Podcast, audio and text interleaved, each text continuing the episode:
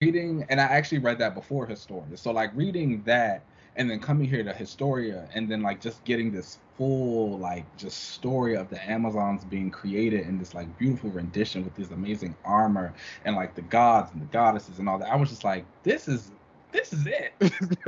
this is hot. Yes.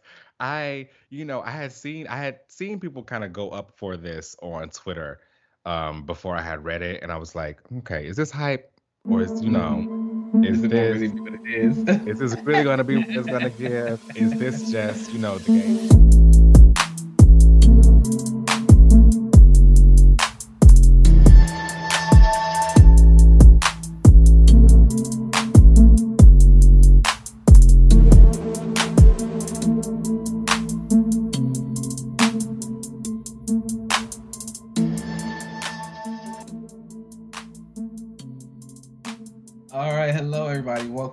To another episode of another relaunch. We're your host. I am Keenan. Uh, uh, I always forget. Um, oh, I have been doing a lot of back reading on um, Shatterstar, so I'm going to be Shatterstar today. Ooh, okay. And um, I am the Almighty and the all powerful Sun Man himself, Apollo. Oh, Ooh we'll talk about that later. Um, well, yes, we will, because um, I've got words. I know, I know, I can't wait. Um, but how are you? So, you, uh, hello, sir. You just had a birthday recently. Welcome, I did, I congratulations, did. happy birthday. Welcome to another year of life. We love you, we adore you. We're happy to here to celebrate with you. How was that? Thank you so much. Um, and thanks everybody out there who like reached out and said happy birthday. I really appreciate all that. Um, I had a great ass time on my birthday because I did absolutely nothing, and it was it was fantastic. You know, um, took off work. Um, I drove and got myself a Cinnabon because I really wanted a Cinnabon. yes. it was so good. I and I really just enjoyed like my day and it was great. So yeah, I've been having a great week. Um, really great stuff out there. The this week's Hawkeye was really good. Mm, um, yes, this the most recent Young Justice episode. Now, while it was magic, and yes, it was. I will say, child, the chakras did look like they was aligning in some of those battles. but I will say that it was a really good episode because Zatanna's really cool. I like her in that like mentor role. That's I love cool. her in the mentor role, and I think the three characters that they use to be her mentees are like really good picks. Uh, yeah. Holly, Traci 13 and Mary are all really interesting characters, I think, in the comics. I don't know too much about Mary and the Shazam family. I wasn't mm-hmm. like super into them. I knew about when they were Captain Marvel, Captain Marvel Jr., because he was affiliated with the Titans. But right. I think since the new 52, that's all been washed away. And I just don't know anything about them now. But I really like the way they used her powers in this episode. Yeah, I thought that was really cool. And like how they showed her connection to magic and like, you know, the let's not turn this into a Young Justice. so I was gonna, I was gonna keep going. this, is, this is the comic section. We, we maybe we should we should talk about Young Justice though one day. That can be a, like okay. a thing for a future episode. So be on the lookout for that, people. Um, for sure. But let's go ahead and get into these comics for the week, and we'll start off with uh, Winter Guard number four, and this is from Ryan Cady and Jan Basil Bazaldua. I believe this was the final issue of this little mini series here. I did remember to actually pick it up and read it. Um, okay, good and I thought it was fine. You know, I, I, I went back and I like reread all the previous issues so I could read this one, and um, it was like cool. I think the art was honestly the biggest standout for me during this arc. Um, the art was really Jan Bazaldua was like sense of motion, the acting, the action, the fighting. It was all really well done. It was clean. It was crisp. You could like decipher it all. I do think that again the faces could get a little like wonky every now and again, but that's just something that an artist will perfect as it grows. It's better than anything I could ever draw. Um, so okay, same.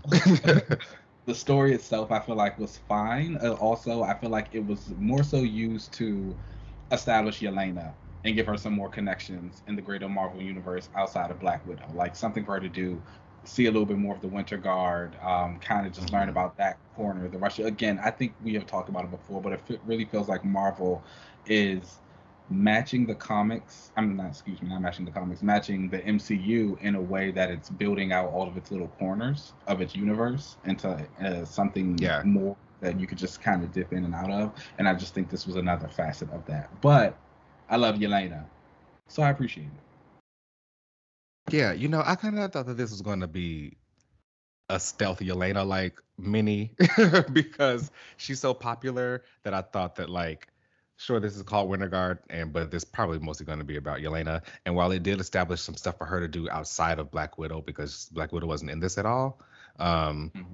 I it really was about like the Winter Guard and about them and uh them as a team and like get into them. I did wish I would have gotten a little bit more Dark Star in this entire miniseries especially in the uh, fourth issue on its way out. But um, yeah, I thought like the story overall about like um, Red Guardian and then like turning on Russia and then the spy stuff, it felt a little like you know how we talked about in Black Widow, where it's like how many times is the Red Room gonna try to come back and get her? It's mm-hmm. it kind of felt like like that kind of story again with the whole spy yeah. stuff. But so like I thought the story was kind of okay, but the art was really good in my opinion. Yeah, I agree. Uh, the art was a standout. O- sure. Overall, overall, I would have given. I would probably give this issue like a three out of five, and probably same with the mini. Agreed. I was about to say overall, I think three out of five is fine. Like it was fine. I would recommend it to people. Mm-hmm. It's like a good. It's a, it's it's an it's an enjoyable read for sure. But next up on our list is the Nightwing Annual, and this is from Tom Taylor. I don't know who did the art. I was actually supposed to read this. I just forgot to buy it because uh, Jason's in it, isn't he? He is. So this was done by two artists actually, uh, Daniel HDR and Cian Tormey. Uh, because like there are some flashback kind of scenes that happen in this, and you know sometimes mm-hmm. they like to switch off the artist. Um, so this annual is um, happening in Gotham.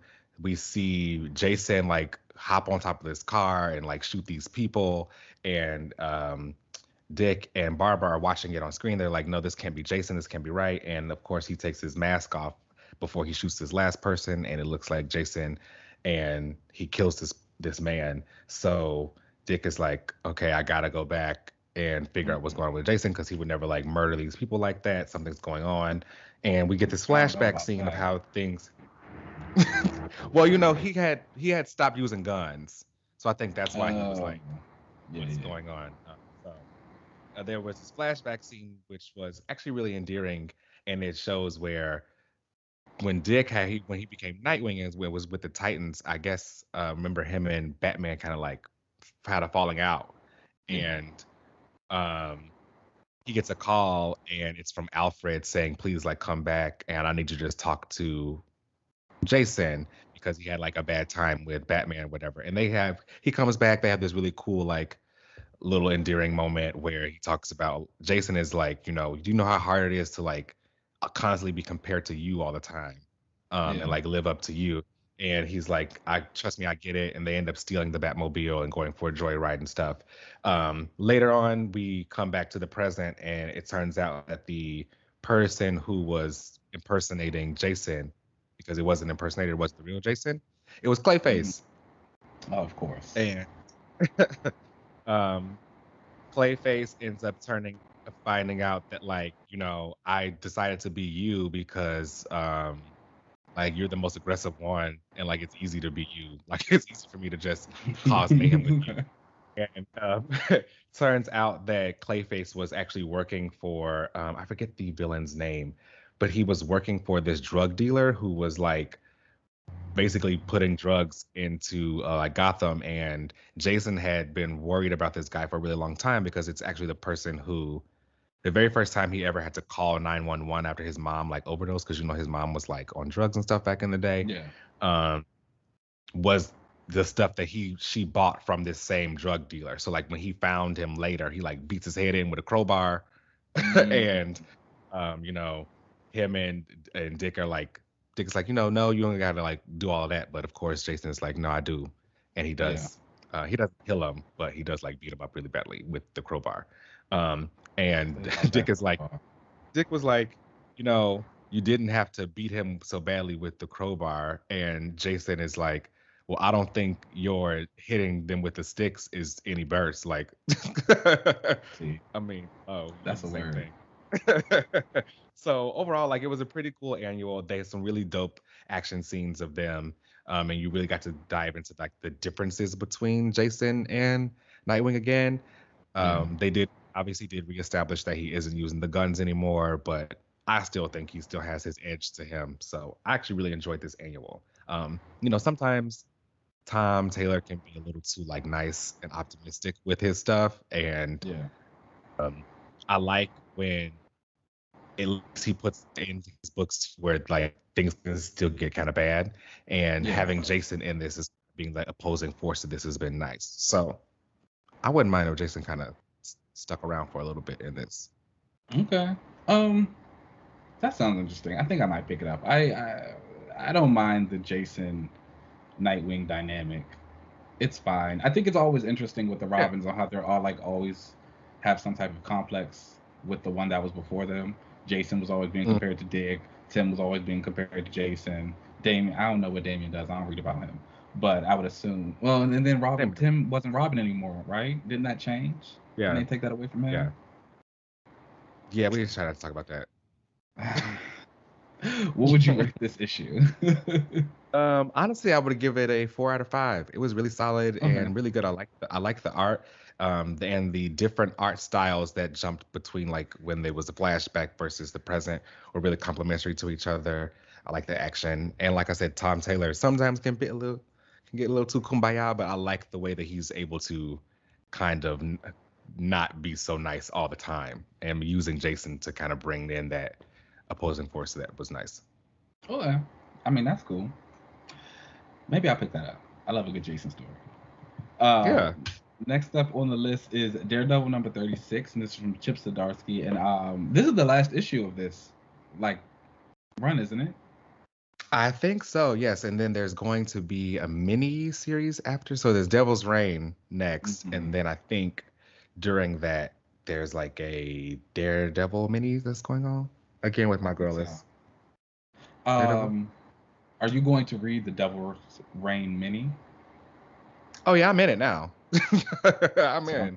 So far, I've been. right. I, yeah, I'm in. I'm in it now. I've been enjoying um, a lot of the stuff on Daredevil. I will say this issue itself was all right. Um, Okay. it kind of it kind of felt like a wrap up issue. Um, so we start with there's a it's a flash forward and Matt is getting out of jail now. Um, so he served his time and now he's getting out of jail. Uh, basically Foggy was able to get his sentence like cut down short or whatever. So now he's out of jail. Elektra picks him up and she tells him, you know, um, I I did this all to be Daredevil to show you that I could and that I could try th- doing things your way. Um, because and he's like, you know, I don't really know. Like you've done this before. I don't know. I don't know if I trust you doing all that. And she's like, no, you know, I'm still, I'm I'm doing this because of like what I want to do, and Mhm. um, because I just I want to show you that you can trust me. And he's like, you know, I think are you doing this because you're also doing something against the hand? She's been dealing with some some stuff with the hand that's been going on in this series, so uh, Mhm. she's probably trying to take them down or whatever. Um, but we don't really know what's gonna happen there. She kind of like shuts him up, and then they make out because that's what they always do. All right. Yeah. Um, so then we find out that I didn't know that Kingpin. We know that this this guy in here had been like maybe Kingpin's son. Mhm. Um, and they they talk about the fact that he did have a son before, but he thought he died. I thought Kingpin knew this kid was his son that was out here, but I guess he didn't know his son was still alive.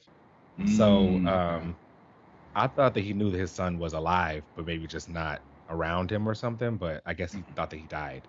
Um, but they have a whole meeting, and he lets him know that you know you shouldn't be trying to take over um, Hell's Kitchen. Just get out of this whole business.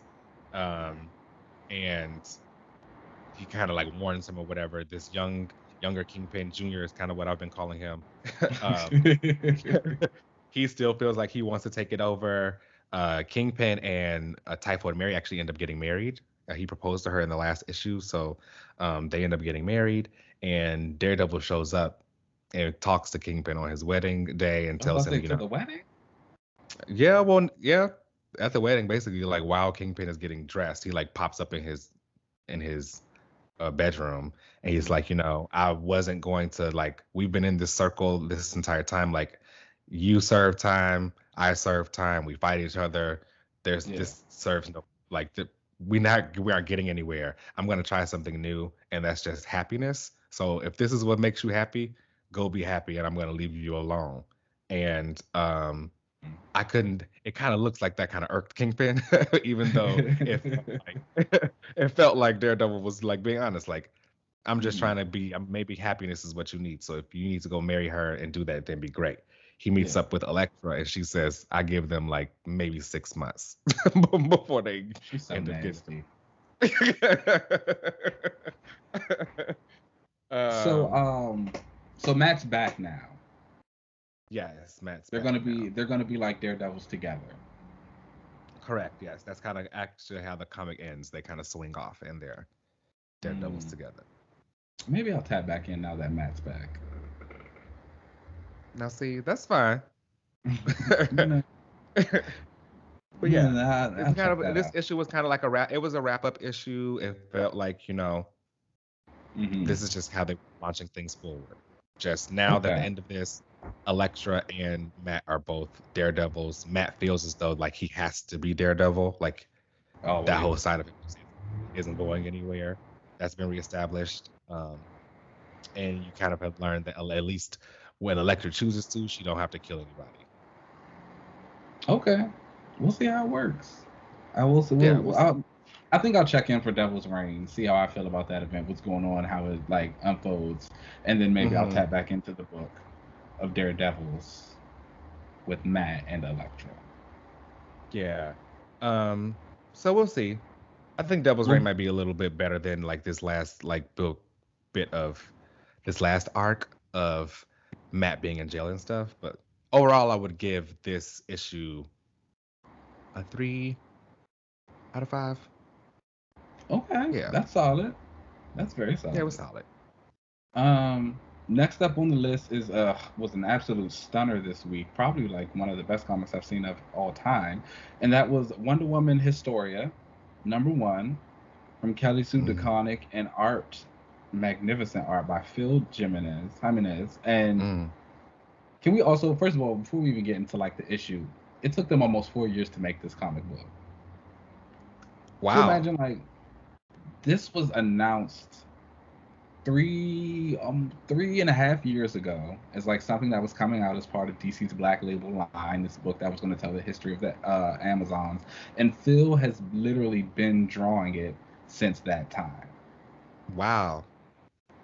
He's been like over the I last mean, years. If you go to his Instagram page, you'll see little snippets of things that he's been drawing and like what they've been doing, and it's just kind of like, yes, it looks. Like. I like. mean, this is this is this is iconic.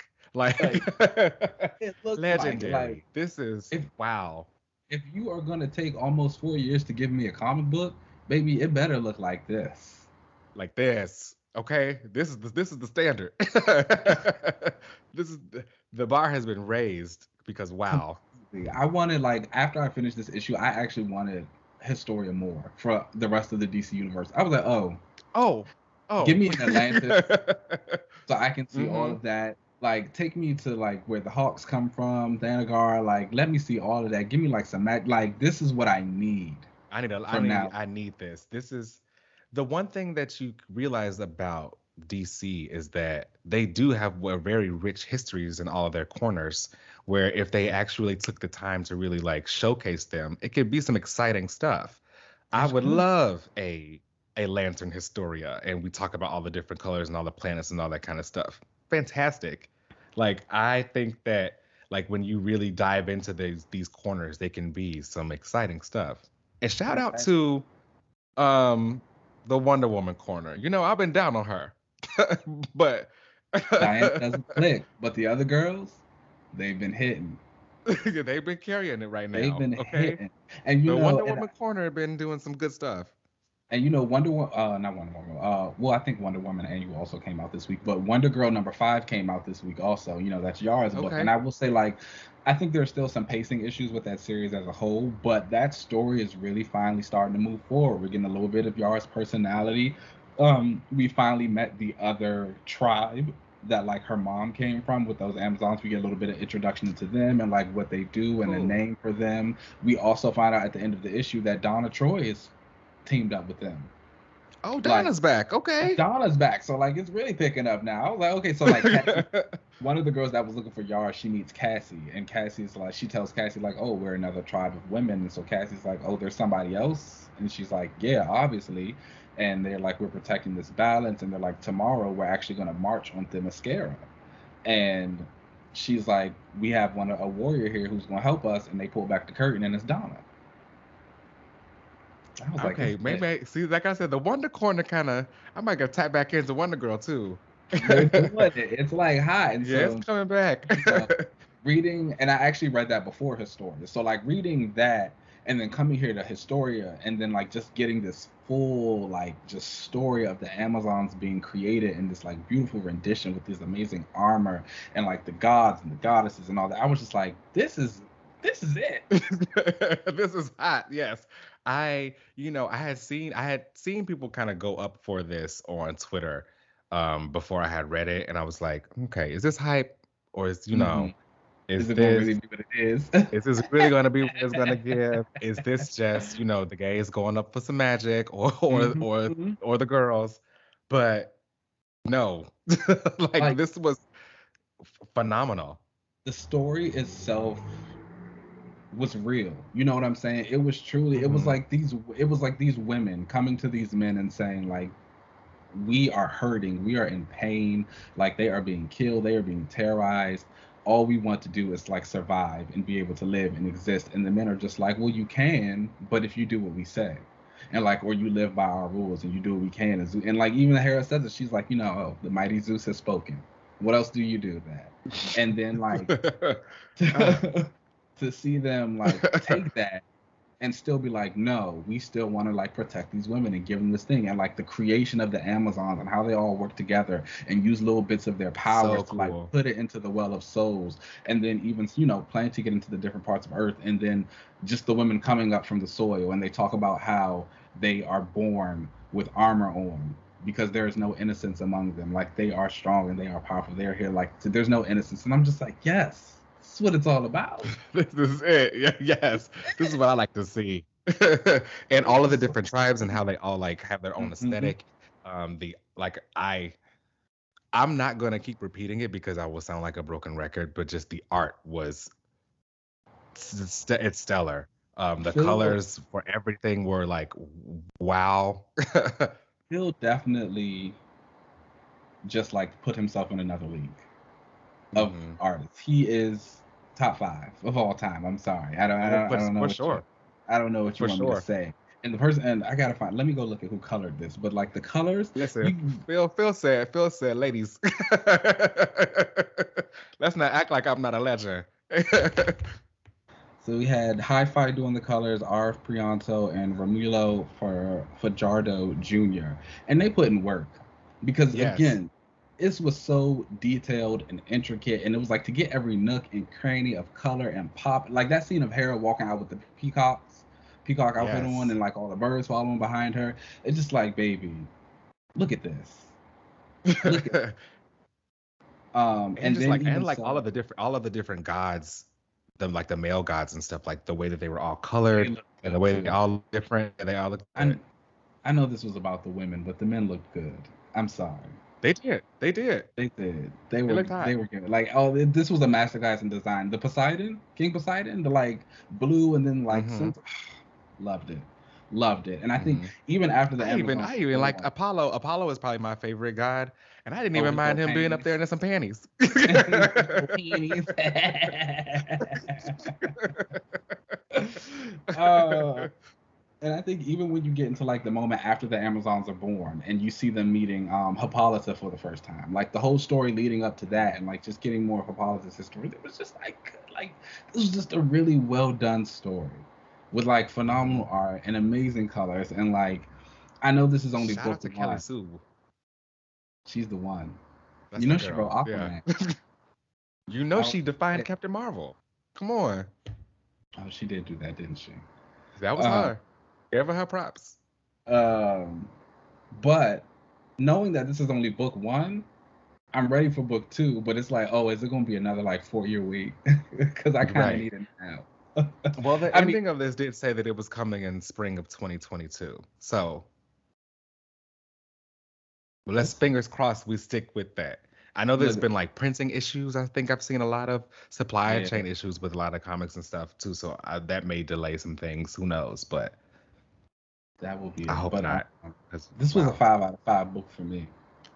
I mean, I I could if there was a higher thing I could give it, I would.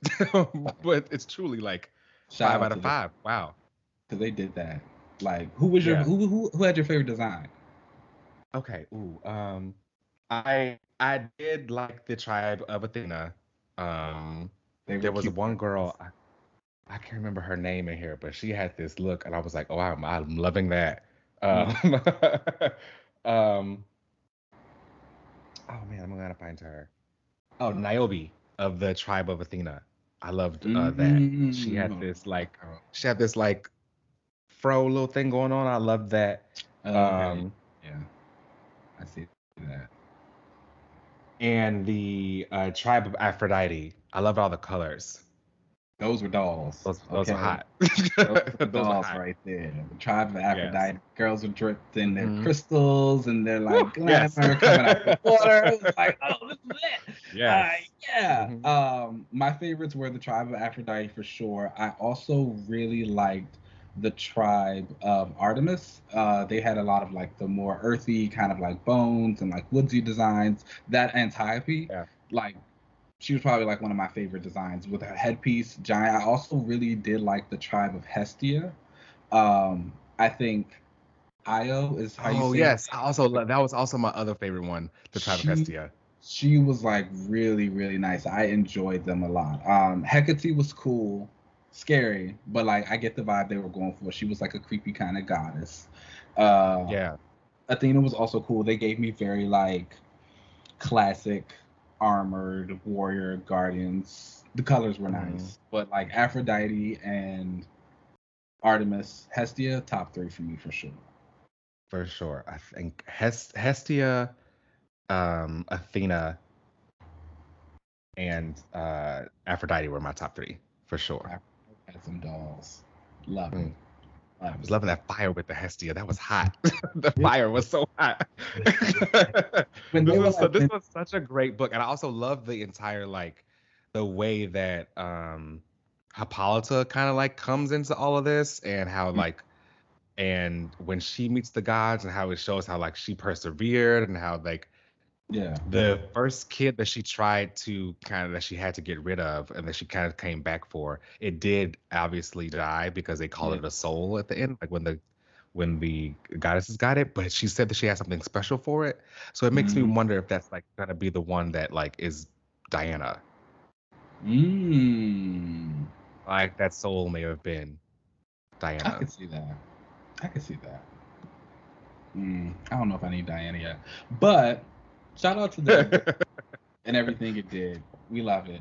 Um, yeah. Let's go to next up on our list. Uh, you know, we just said this. Uh, Captain Marvel 34, and this is from another yes, Kelly, yes. Kelly Thompson. And take it away, cause you know I don't, I don't know. This, this was another, another great edition of the War of the Marvels right now. Like, mm-hmm. um, honestly, I love a good action and I love a good superhero book. And in my opinion, Captain Marvel is one of the best on the stands right now as far as just getting that like good superhero action stuff. But yeah. what makes this even better is you have the inner monologue going on in every scene of that Carol's in of what's going on in her head and how she's reacting to these things. And Kelly has been like killing it with that. Like you really see how Carol really operates. In the last issue, uh, Vox Supreme locked she he locked Captain Marvel in this coffin basically and shot her off into space. A coffin he she once trapped him in. He locked her in it and she can't get out of it, trapped her into space. Um, and he was like, you know, I already modified it so that you can't get out. Well, um, we get this entire inner monologue where uh, Carol's like, I have to break out of this. Like, what am I gonna do? And she's like, you know, when I saw uh, Monica used her powers to get out of her suit because this entire War the Marvels thing has been Vox Supreme has been capturing people who are connected to Carol and placing them in these suits and making them like just basically beat Carol's ass and like mm. come after her. Um, and he saw that she saw that Monica kind of like phase through her suit to try to get out of it once. And she was like, you know, I got to think about something like that. I don't, my powers don't work like that. Like I can't do what Monica can do. And yeah. she's like, you know, but if like shooting my energy blast, if I can shoot it from a, outside of my body, can I like place it somewhere else, like further outside of my body?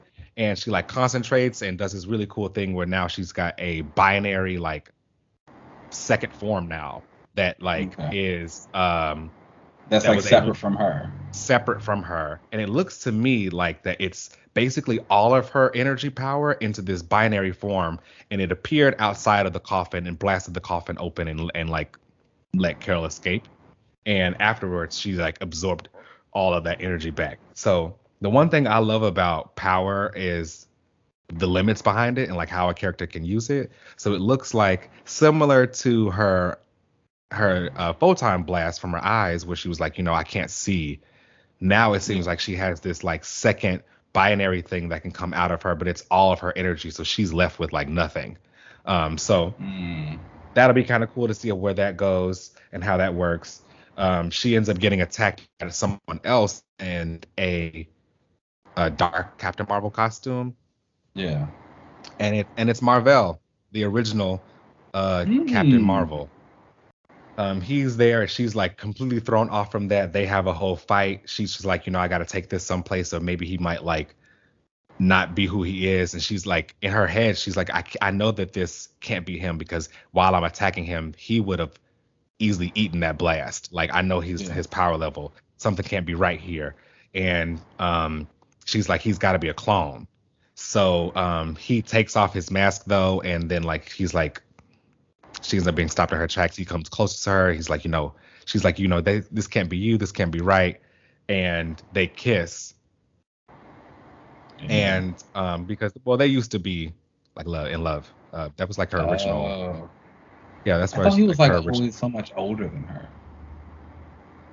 Uh, maybe. I didn't see that. That was seemed like they were around the same age. Like she was a spy and she stuff. And older too, though. So. she is.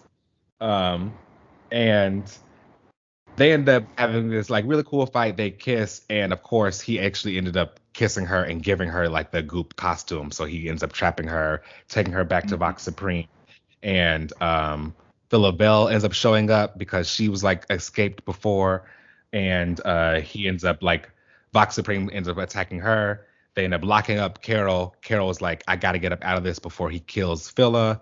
Then she uses her secondary form to get out of it, and Vox is like probably gonna get his ass beat in this next. okay, this is still the Phyla that was just in Ewing's Guardians, the one that like came over from yes. that alternate universe. Okay. She's she's um, still wearing the same Guardians jacket, and um, it's even mentioned like in a side thing that it's Phyla from the Guardians. Okay. Um. I think they even call her. They call her like a like thing, like the his daughter because she is Mar-Vell's like daughter. Yeah. I don't know how I feel you don't about like that. Energy, you like the second energy form? Yeah, I don't know how I feel about it. It feels a little. You know, it's it feels a little overpowered. Yeah. But it feels a, it feels a little overpowered.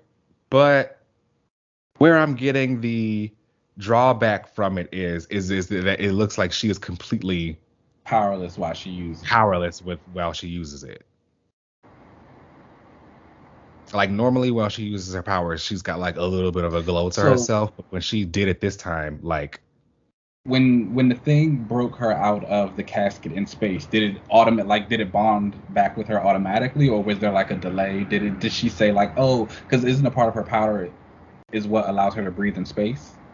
Mm-hmm. So was it like oh like oh I can't I realize I can't well no I, I don't think this back up quickly. Okay, between between you and I, I don't mm-hmm. think that she's ever supposed to be able to breathe in space. I think what happened was because there have been times before where she's gone into space and had to put her helmet on. I think over time, like they've just drawn her without her helmet on because of like branding and to like just show her mm-hmm. face and stuff out there. Usually with her hair flowing in space and stuff yeah. like that without the helmet. I don't think that she actually is still supposed to be able to breathe in space. But there was a moment where she like after she busts out, there was a moment where her and the the other form like look at each other, and Okay. where Carol was like, "Is this thing alive?" I don't think so. She's like, "I don't think Hmm. she can't be alive," and then she just she just absorbs it. Okay. I mean, I guess we'll see. I, again, I will always applaud Kelly Thompson and her creativity. Even when she was here on the show, she was saying one of the big things she worried about with Carol was like, who is she gonna fight? You know, and she has continued to find a way to like challenge her in a way. She really where- has given her like Yeah. so many new villains and stuff that I've always enjoyed. You know, I love a good new villain for someone and that feels like a threat. I will always say I love the Star arc with this.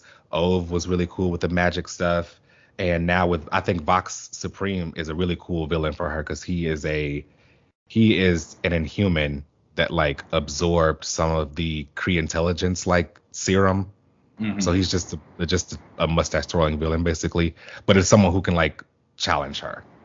Okay. I mean, good for her. What would you rate this issue? We'll, we'll see. Honestly, I would give this issue a four out of five. Really enjoyed all the action stuff in it. I really enjoyed this the um I she also does like this energy shield in it that I thought was cool, and I still do think her photon eye blasts are really cool. I'm That's still a little I don't I don't know yet about the um the binary secondary form thing. I need to know the limit. I need to know the limits of it first before I can fully get behind it. And so far, I'm the Mhm. one inferring the limits, and it hasn't been explained. to me. uh, I will say, you know, I think that that's one thing Kelly will probably be fully aware of. So I, I anticipate some type of limits. And I even think about when you said when she uses the eye beam, she makes it a point to be like she can't see while she uses it. So I don't really think that's Mhm. something she's forgotten about. I'll just be interested to see what it is. Maybe it is she loses all her abilities, but we shall see. Everyone's getting these power upgrades. You know, uh, Phoenix Echo song, Phoenix song Echo came out this week also. Um, that's not a good book though. Unfortunately, I hate to say it. It's That's sad. It's- I know you like her. it's I love Echo, but- and and I think that's why I don't enjoy this is because it doesn't feel like an Echo I've ever read, and it's different from like a Shang Chi where you didn't really know too much about the character or his personality, where you can be like, oh, they're trying to build it. Echo has been in enough books that have been very character. She was in Daredevil. Everybody in Daredevil has characterization. Like it's the whole thing about Daredevil books. Like they are like quote unquote people. Um, and Mhm. Echo's been in enough things where I feel like she has a very distinct personality, and you don't get anything of that here. It feels very generic. The writing feels the story feels like it's a way to tell a story about Maya and her heritage and her family. And they had to give her the Phoenix to do that, which doesn't really make any sense. And it's not really making Hmm. sense with the villain. Like, there's even a line where she's talking to the guy. She's basically like, it's adversary who she's fighting. She's like, adversary met this guy to meet her so he could steal the Phoenix from her to use it to like destroy her bloodline. She was like, that doesn't sound weird to you, and it's just kind of like yeah. it does, and like you realize that with the story. So um, everybody's getting a little power upgrades this week because she's doing all her Phoenix stuff, and it's like, ugh, Okay. this out of here. You know, they gotta. I understand they come up with creative ideas to give them power upgrades. I just like to see. Sometimes it, I don't need it to be too like zany. Yeah, she's like they, she's like making fire portals, and they like traveled in time or something. It's enough. But Mm. our final book on the list this week is a very exciting one. We have Action Comics number 1037, and this comes from Philip Kennedy Johnson. And um, Daniel Sampere has officially left the art duties of this book. I think he's still doing covers, but um, he is no longer on interiors. And instead, hold on, I have the name. It is Miguel Metanaka. Yes. Minden, yeah. Um, and we finally like hitting Warworld, and we get a big action fight, and I love it. We do. And the, We do. And we like- into it. You know, I love. Like I say, I love a good action fight. I'm here, and I've been getting that all week. and this like I feel like this is the space stories that you're always trying to convince me I should read, and why you think space is Yes. good. Um, yes. but it's just not something we get in all the space stories. but like this is a good space story. Like seeing again this authority team and the way they've grown since that miniseries from Grant Morrison to now, and like working together. And I know we always kind of get in the comic books. We always see those new villains who just randomly get introduced and they gotta like beat down on our heroes because we gotta see how big and bad they are, and sometimes it doesn't feel natural.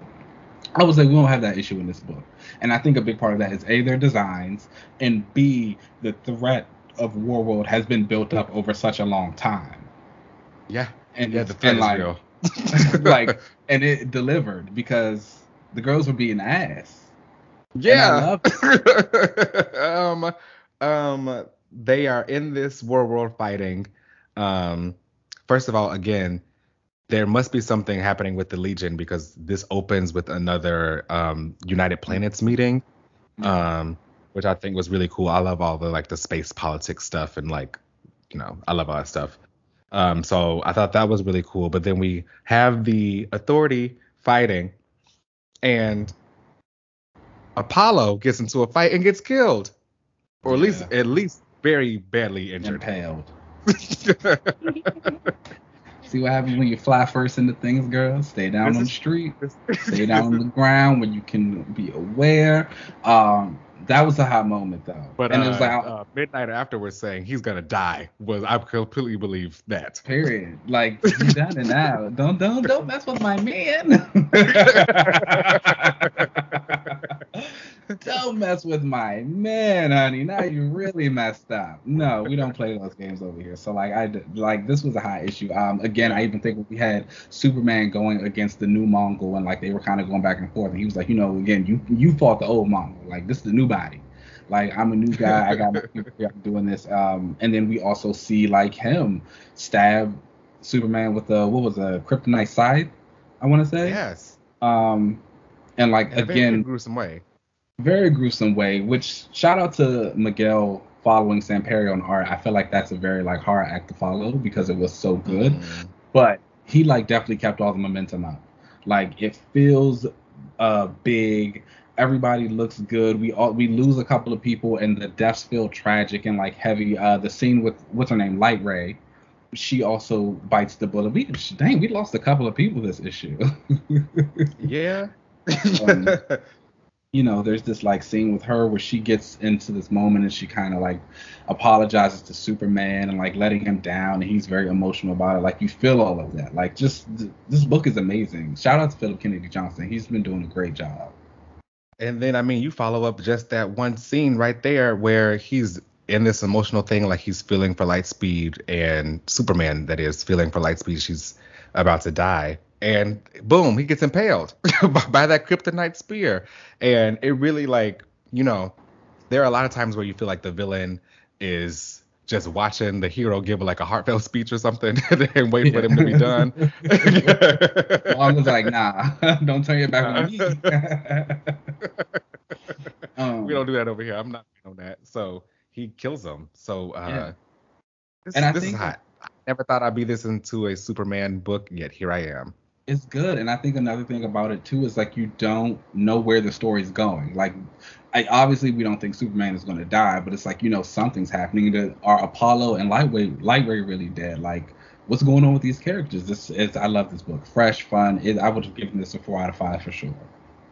Mm-hmm.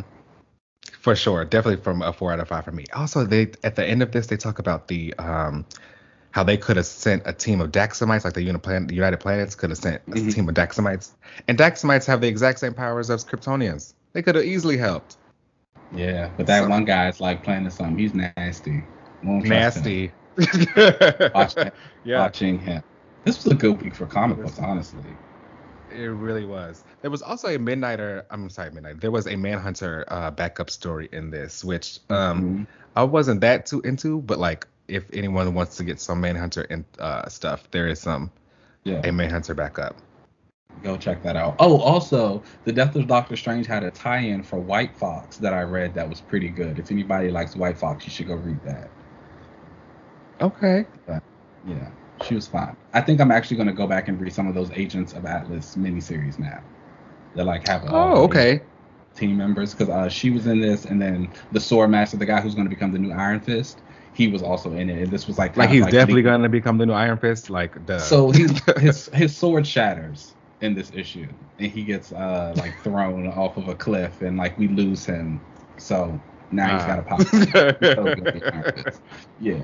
So that was fun. Um, but those are the comics of the week. Let's go ahead, take a little break, and then we'll come back for the panel. Let's do it.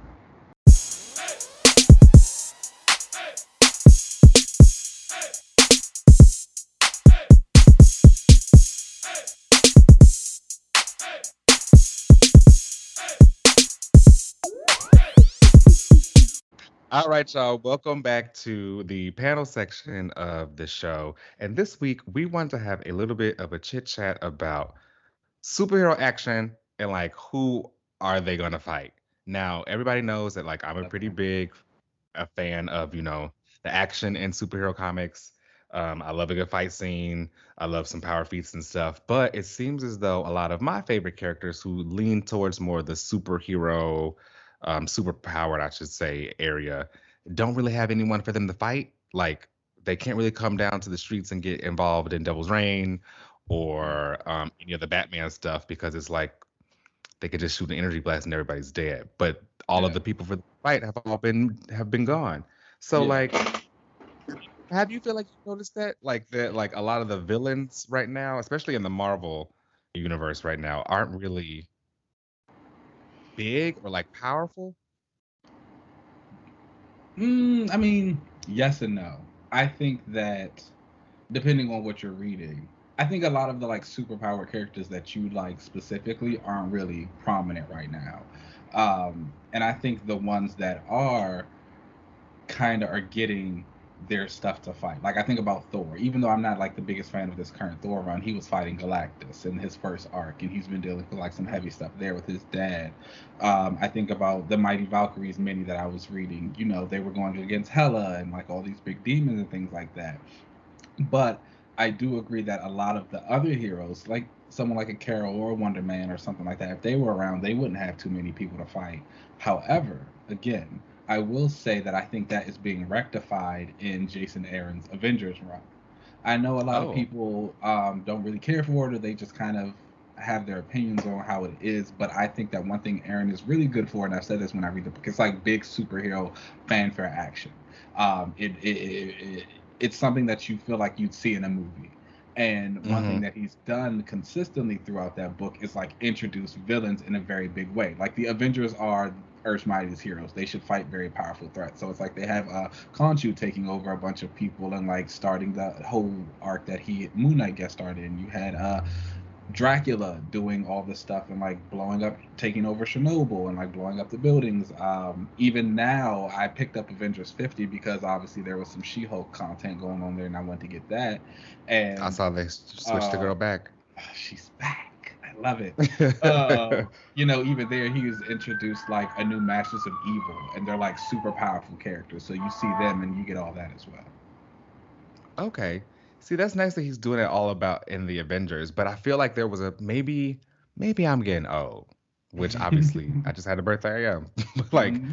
I feel like there was a time where like there were a lot more villains and stuff for these characters to mm-hmm. fight where they didn't necessarily always have to introduce a whole new brand new villain in the book like there was mm-hmm. someone to pull from um you know like I feel like there was a lot of times where you know we talk about elemental characters on the show a few times, yeah. like where are they at? And I've been rereading a lot of the um, old uh, Busiek and Perez Avengers run, and mm-hmm. Firestar is on the team, and um, right, she's a character where like really who is she gonna fight? She can't fight humans. Like that's yeah. that would be overkill for them. But in this book, like there's plenty of things for them to fight. Like they fight this um they fight. I can't think of this. Oh, there's Overmind ends up coming into it at one point. I know there was another character. Um, they ended up fighting a lot of like I can't think of his name right now, but there was an old X Men villain that they fought in the, that the X Men fought in like the '60s. That like the uh the Kurt Busiek just kind of brought back around for the Avengers to kind of fight. So stuff like that mm-hmm. was really going on around. So like older villains were just kind of being recycled through.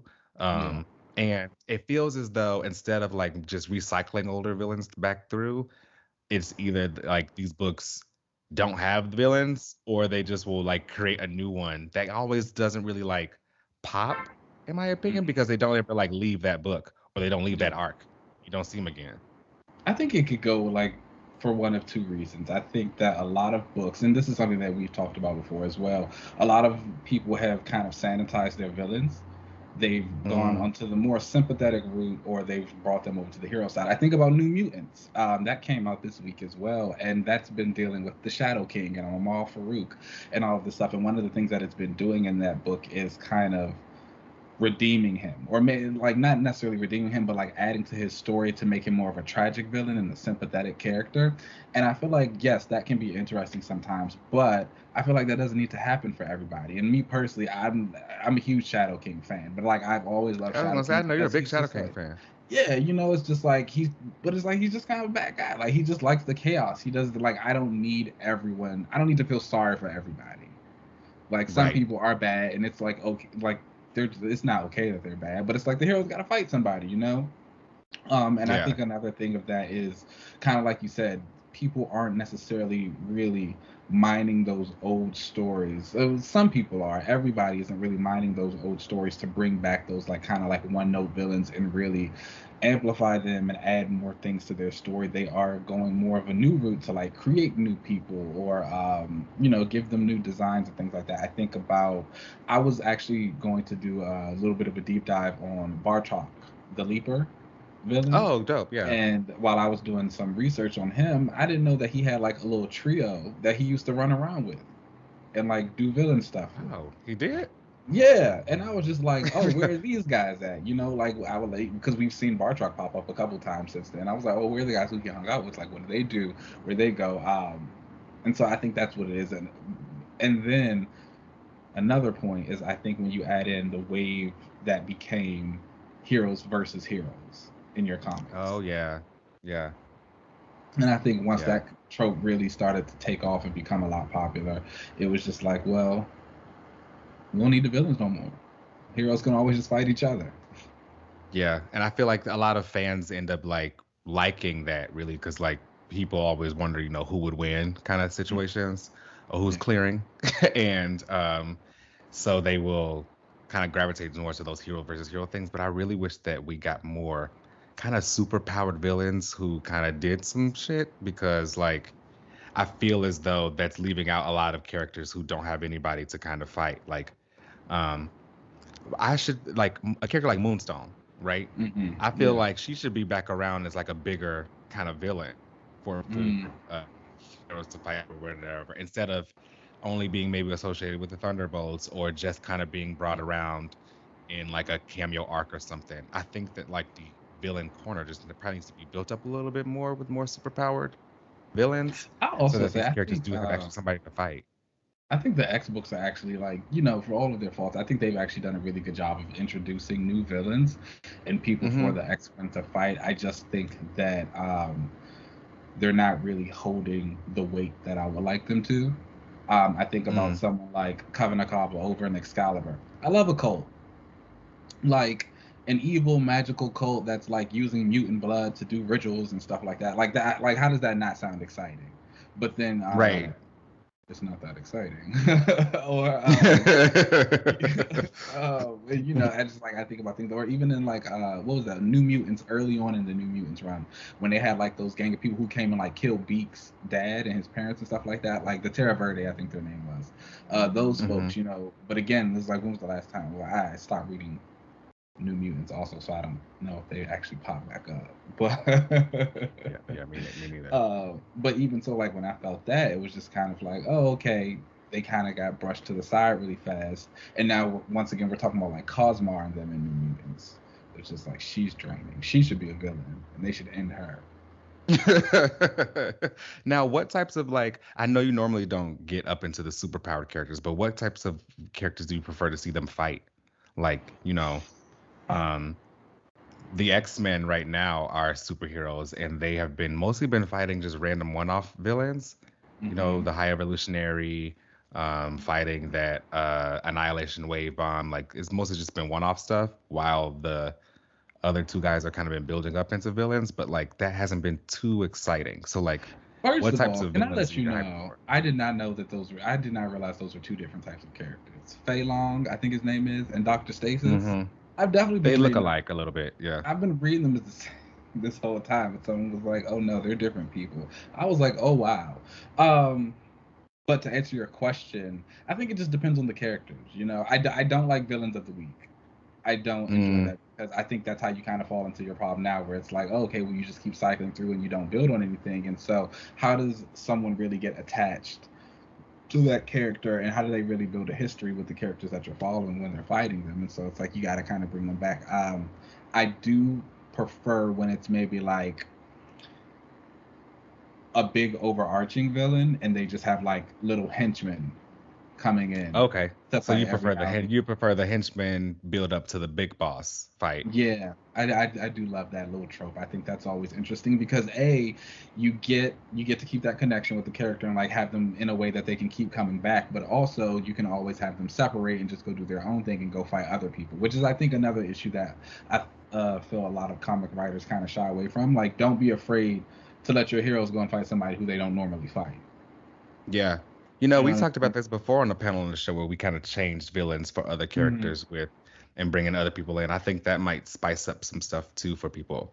I know that like sometimes you can't like should it should be more like a library, you know. Check them out. Mhm. Agreed.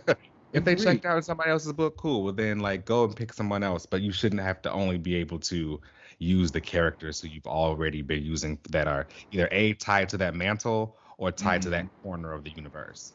And I think it's how you let like your villains grow as well. You know, we always talk about your main characters and how they have to kind of go through these struggles to like do things like that. If the villain is always just facing Batman every five days and he's losing every single time, it's like, all right, when he gonna go and do something else? When is he gonna change? I'm getting tired of seeing him do this now.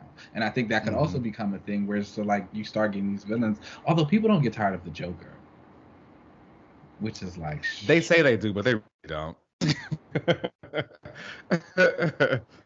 like that. That's somebody that Um, needs to did- I just actually just speaking of him, I just watched the um Injustice uh movie, the animated movie. Oh, I forgot and. I uh, haven't watched it.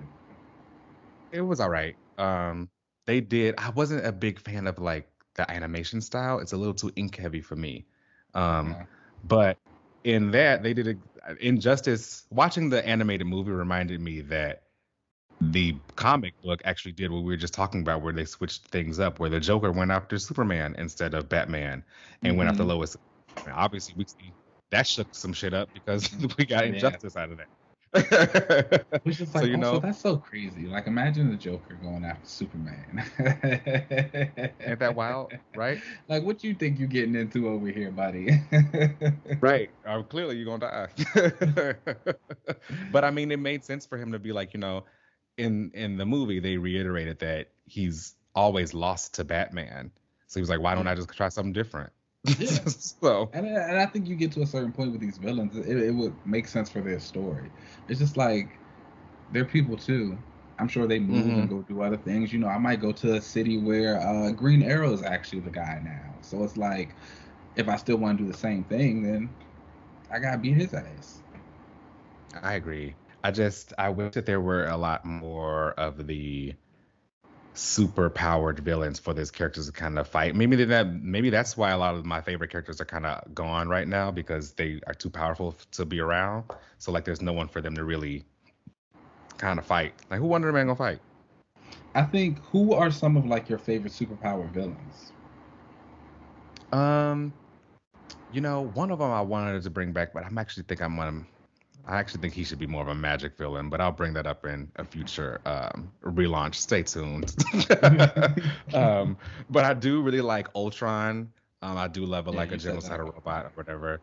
Um, the problem with Ultron, the problem with Ultron, and there might be time to maybe just update and get a new robot, is that he might be too tied to Hank Pym and all that kind of vision and all that kind of stuff. So like it Yeah. may be just time to get a newer kind of villain. Um, I always do like the Super-Skrull. Um, I love Graviton. He's one of my favorite superpowered villains.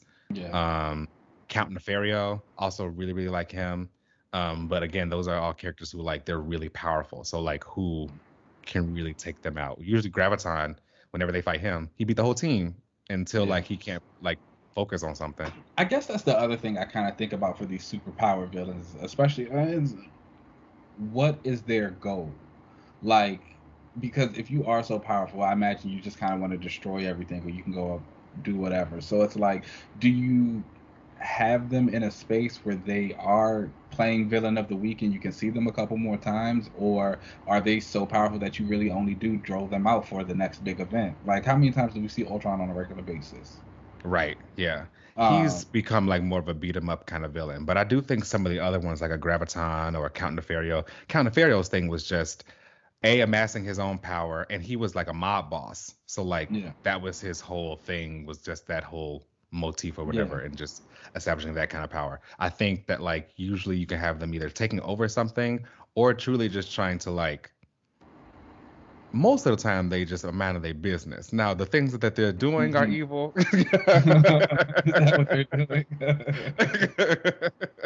you know, Graviton is probably just like studying science or whatever, a man yeah. of his business, and then things just kind of go left. But I do think that um I mm. think that like they, I think that they have they may be too powerful so that they end up becoming like a villain of the week kind of thing, but you can give them more motivation besides just, you know, world domination. When you think of like the super powered characters, like the superheroes that you love, lasers and all that, who are kind of the anchors?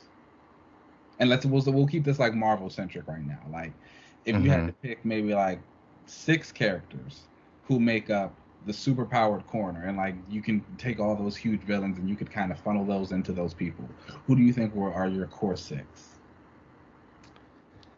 it doesn't even have to um, be just like the six you think of most. Of most, whenever I think of like super powered villains. Yeah. Ultron for sure. Well, well not even not, not the villain gen, not the villain gen, the heroes first. Oh, the heroes in that. Oh, okay. Um, probably Captain Marvel. Okay. Um, um, they probably mostly be Avengers. Um. Hmm. I'm trying to think of bigger six than just my favorites because I want to, I would easily say like you know Wonder Man and, and uh-huh. stuff like that, but like uh, I'm trying to think of like maybe if they were bigger, the Hulk, probably. Okay. Um, he would definitely be a corner. Iron Man kind of teeters on that. Okay. Um.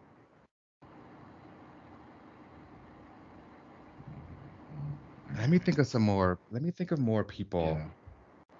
I'm also trying to think of some. Would you consider Sentry one? Mm, yeah. No, he's not like. Are you thinking of like pillars? You know what I mean? Like like how Doctor Strange is like a pillar in the Magic Corner. You mean yeah. like something like that? Like who is yeah. who are like the pillars of the superpower corner? Yeah. Um, I would definitely then say Captain Marvel, Iron Man. Um.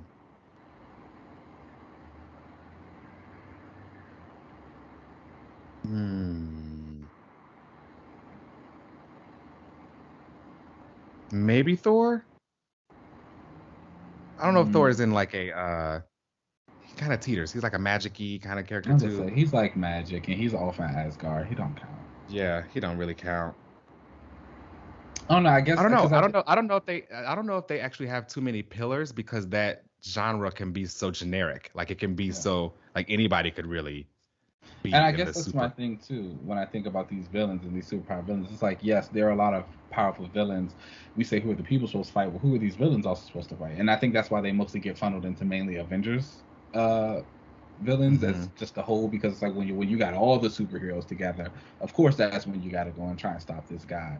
But on their own, I think you really have to really build up that corner. And this is Marvel specific right now because I think DC actually does an immaculate job with their superpower characters. Everybody got a book. Um, okay. they they do. um, and so I think that's really something that I guess Marvel would have to do is like really just building up those like other superheroes who kind of like teeter that, giving them their own places to fight. Because again, that's the thing. If you got these people who are doing this kind of damage, they're doing damage. And so it's like exactly. You know, when Superman's fighting people, he's always taking somebody out to Kansas so he can do what he needs to do out there. So it's like, you know, if they are going to be coming after Wonder Man, is it a thing where he's just okay with the property damage? Or are we putting like an invincible type of situation where we're trying to hold him accountable? Or is he flying them off somewhere so he can beat on them? Mm-hmm.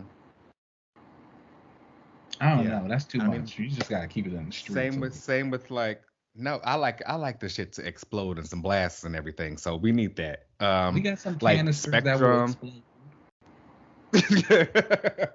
no, I don't. I want I want some like fingers to explode, some blasts and all of that. Okay.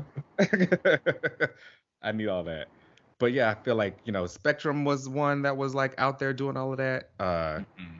Firebird. There was a time where there was like a lot of those kind of characters out there, but kind of like you said, they they don't really have the villains for them to fight, or who the villains are even going to fight, because the heroes ain't even around. So yeah, they'd have to bring those heroes back around first.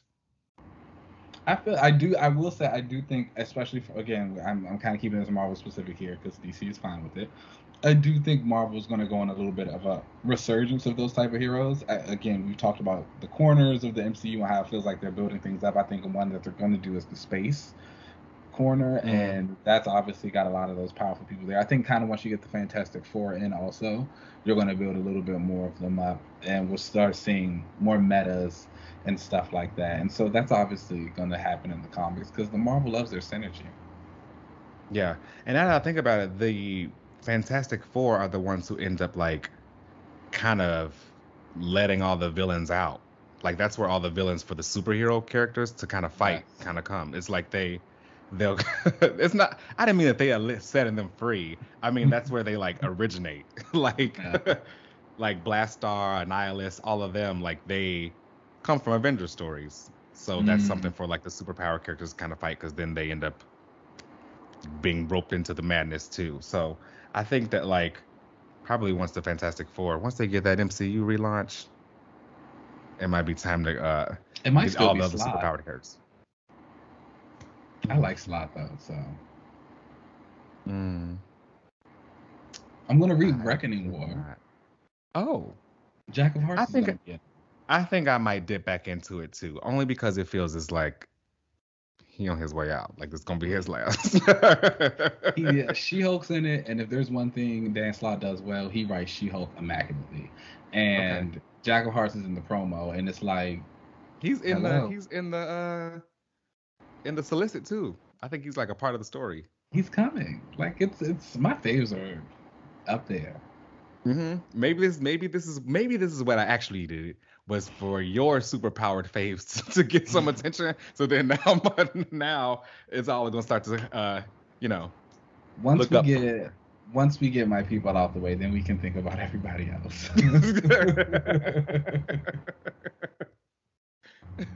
all right, y'all. Well, definitely, please let me know what you guys think about any of the superpowered characters out there. Who you want to see them fight? Where are they? And if you actually see them kind of coming back around and kind of building that corner up. Um, so let's take a break and then we'll come right back.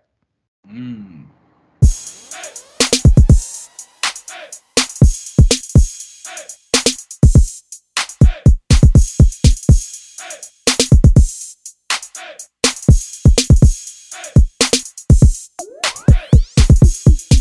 All right, y'all. Welcome back to the relaunch section of the show, and um, I've got some ideas. But do you want to go first? Want me to go first?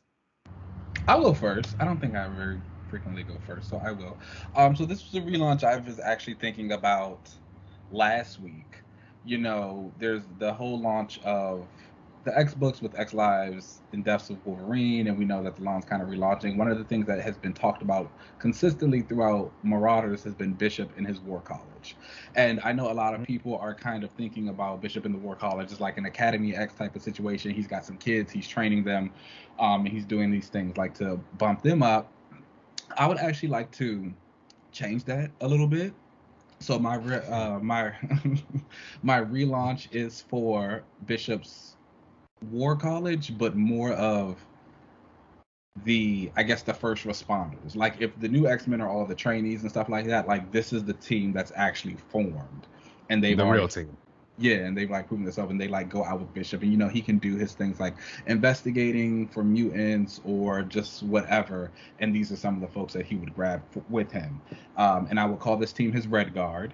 And if you remember during House of M, the elite mutant team that protected uh, the House of Magnus that had Wolverine and Mystique and Jessica Drew, Oh yeah. they were called the Red Guard, and I think that fits in nice with Bishop. He is the Red Bishop. He works out of Hellfire Bay. His new costume is red, so let's keep that theme going. Um, Do you like his solid red costume? Or would you prefer to have some other colors in it? No, I like it. I think it's fine. I like the I like do too. black X's and the, the jacket's really cool. The scarf. It's Um. I I did like in the beginning when they were kind of cycling him through various red outfits just to give him a few looks, but I like that we've settled on this one. yeah, I agree. And so for this Red Guard team, I've assembled a small team of mutants that I would like to see with him, and they consist of Firestar, Oh, Jesse Bedlam, because of course. of course. then you would have Dust. I would keep Hellion in the team. Ooh. I would have- Toad as a member. Cipher, the girl Cipher, and then Mercury. I was going back and forth. Originally, I wanted Arrow. She was the one from the Crucible issue that fought Apocalypse, and I think she's great. But then I just kind of started thinking about it. I was like, I think her power is only to fly right now. I need her to do a little something else. Yeah. Um, yeah, it's giving Angel. and it's like, but love the character though. She's dope. Yeah. Um. So again, this Red Guard team is led by Bishop, and it consists of Firestar, Bedlam, Dust, Hellion, Toad, Cipher, and Mercury. If I had like a little extra leeway to add some more people, I would put in Iceman, and I would add in Sway. Oh, okay. This is a squad. Okay. Yeah, yeah, yeah. You know, I try. I, I prefer like smaller teams, but I feel like with this Red Guard, you can have them be a little bit bigger, especially if they're going to be like some type of elite security force or doing whatever. Um, add a little bit of people, and I think Sway is a really interesting character. When that whole little secret X Men team was introduced, she was obviously the one that I like connected with the most. Her powers are dope. I think it had a nice limit and range where she wasn't super powerful, but I also like the replay ability she had. Iceman is someone mm-hmm. who I just like to see step up a little bit more, and he and Bishop kind of do have a pretty decent friendship. So I think we need a little bit more Bishop being friends with people. yeah. Yeah, he definitely needs some more friends outside of just nobody right now. So so that would be Yeah. great to see. And I like that squad. That's a good team. Thank you.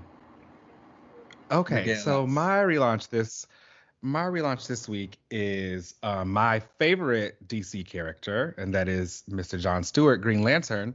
Oh And, wow. uh, Okay. Yeah, you know, I'm gonna go ahead and give him a relaunch, and it's time for him to become more established as like a superhero. My favorite version of John, I think, is still the pre-crisis version of him, um, Okay. where he was younger. He was younger. He was much more into being like a superhero. He was uh, had a personality and wasn't just always just the one with the brain cells in the group. He was also a little bit more fun. Um, and I think I would want to get him a little bit back to that. Whereas when, he, when he's in the core and he around all them other people kind of dumb, he kind of has to rise Mhm. and show that he's the one that is a little bit more focused. But I would want to bring him back and to Earth and have him kind of reestablish himself as a superhero. Um, I think he actually was living in Detroit back in the day, but I would actually probably move him to like a more some random city or something just to give him uh, his own like place in the DC universe. And I would have him start to actively pursuing uh dating Vixen and like show them kind of building a relationship. Yeah, Okay. you know, I'm like instead of just automatically putting them together, just kind of putting them on the same path where they're superheroes, like they cross each other's paths or whatever, starts to have them kind of date, and then that's how you can get into some hijinks there and really establish him. They've never Earth. um they've never gone full force with that relationship in the comics, have they? They have not, no, Which is so strange because it was That's very their thing. popular in that cartoon. right? And it made sense. And- I feel like if you're gonna right? have a couple that is the black couple that is equal to Black Panther and Storm and Marvel for DC would be Green Lantern and Vixen. And Vixen. You've got the science magic thing going on with the two of them. They both are hot. You know, it works. They she both uh, would they would get along with each other. Like um, they have similar like backgrounds or whatever. They both want to be superheroes and stuff, and there would still be kind of conflict with them um, mm-hmm. about like probably who's wearing the pants or whatever. You can make up some stuff, but I think that yeah. they would make a great couple, and I think the two of them together would like putting them together would just like make the both of their profiles rise, in my opinion. So yeah, again, have they'd them. be the premier black couple. Exactly. So I'd have them come. I'd have him come back to Earth and really just to be a little bit more superhero-y instead of uh, space cop. Okay. Would you keep his uh, ring green, or would you like have him go back to an Indigo tribe type of situation? Oh no, he's Green Lantern. He's uh, with the green.